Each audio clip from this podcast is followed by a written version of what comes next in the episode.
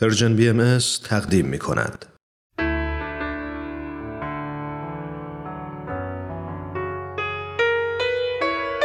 یادی از گذشته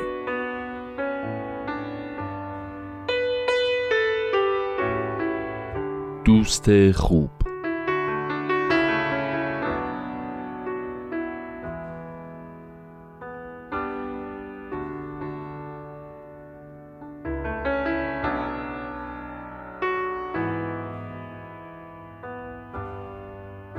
خیلی از ما شاید ندونیم که دوست خوب چه وظایفی به عهدهشه. بیشتر تو خوشیا و شادیا با هم هستیم و فکر می‌کنیم دوستی یعنی همین. ولی آیا واقعا همینطوره؟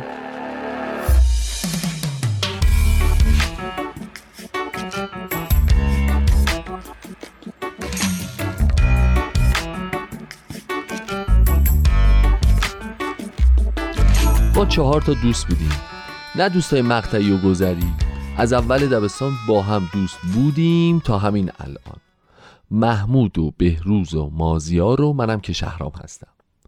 با اخلاقای کاملا متفاوت و بی ربط ولی خیلی با هم دیگه معنوس بودیم و از همون کودکی با اخلاقای هم کنار اومده بودیم. محمود خیلی درس خون بود.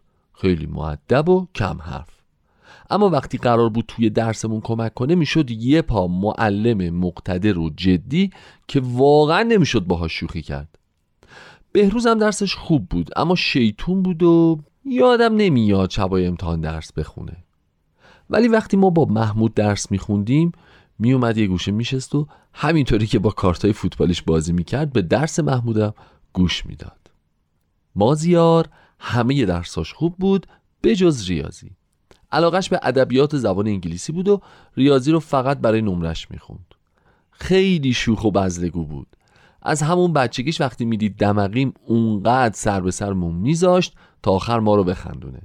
منم که به قول بچه ها پدر بزرگشون بودم. چون مرتب سر همه چیز نصیحتشون می‌کردم و با کارهای خطرناک و شوخی های بیموردشون مخالفت می‌کردم. درسام بد نبود. به ادبیات فارسی علاقه خاص داشتم. برای همینم همیشه دوستام مسخرم می‌کردم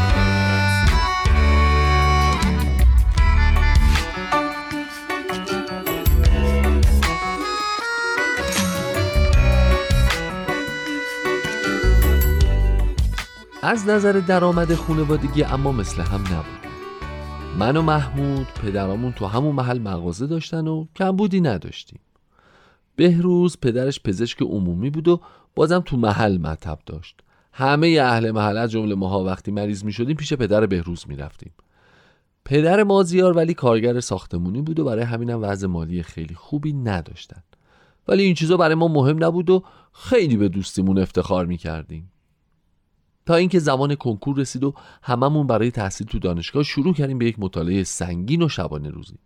ولی مازیار نتونست درس بخونه.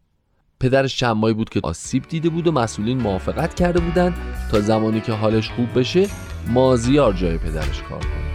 ماها که خودمون سخت مشغول درس خوندن بودیم کمی باهاش همدردی کردیم و متاسفانه زود یادمون رفت که دوستمون تو چه شرایط بدی داره زندگی می‌کنه.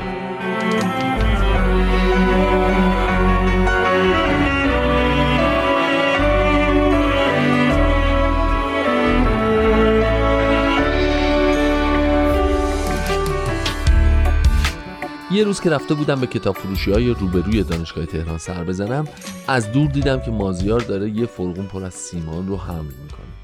در حالی که به شدت لاغر شده بود و عرق از سر و روش جاری بود. تا اومدم صداش کنم رفته بود. منم که یه عالمه کتاب سنگین رو دستم بود نتونستم بهش برسم. خیلی جا خوردم. راستش از خودم بدم اومد. این چه ادعای دوستی بود که من داشتم. بعد از این همه سال به خاطر خودم و موفقیتم دوستمو که تو شرایط بسیار بدی داشت زندگی می‌کرد فراموش کرده بودم. اونم می‌خواست بره دانشگاه. ولی با این شرایط چطور می‌تونست؟ به محض اینکه رسیدم خونه به محمود و بهروز تلفن زدم و باشون دم کافه قنادی محل قرار گذاشتم. هر چی گفتن نمی‌تونیم درس داریم باید بخونیم فلان اینا قبول نکردم. گفتم تا ده دقیقه دیگه باید جمع بشیم. وقتی از ماجرا با خبر شدن کلی ناراحت شدن و اونا هم مثل من خجالت کشیدن. فورا یه نقشه کشیدیم و تصمیم گرفتیم شب بریم در خونه مازیار. نقشمون رو به مازیار گفتیم. به شدت مخالفت کرد. گفت اینطوری آینده خودتون رو به خطر میندازین ولی ما مصمم بودیم. فرداش همگی رفتیم به کارگاه ساختمونی که مازیار اونجا کار می‌کرد. با مهندس صاحبکارش صحبت کردیم. گفتیم ما قرار کنکور بدیم و اگه اینجوری پیش بره مازیار نمی‌تونه تو کنکور شرکت کنه. ما پیشنهاد دادیم که به اضافه مازیار هر روز یکی از ما سر کار حاضر بشه تا هم کار مازیار رو زمین نمونه هم هممون بتونیم برای کنکور درس بخونیم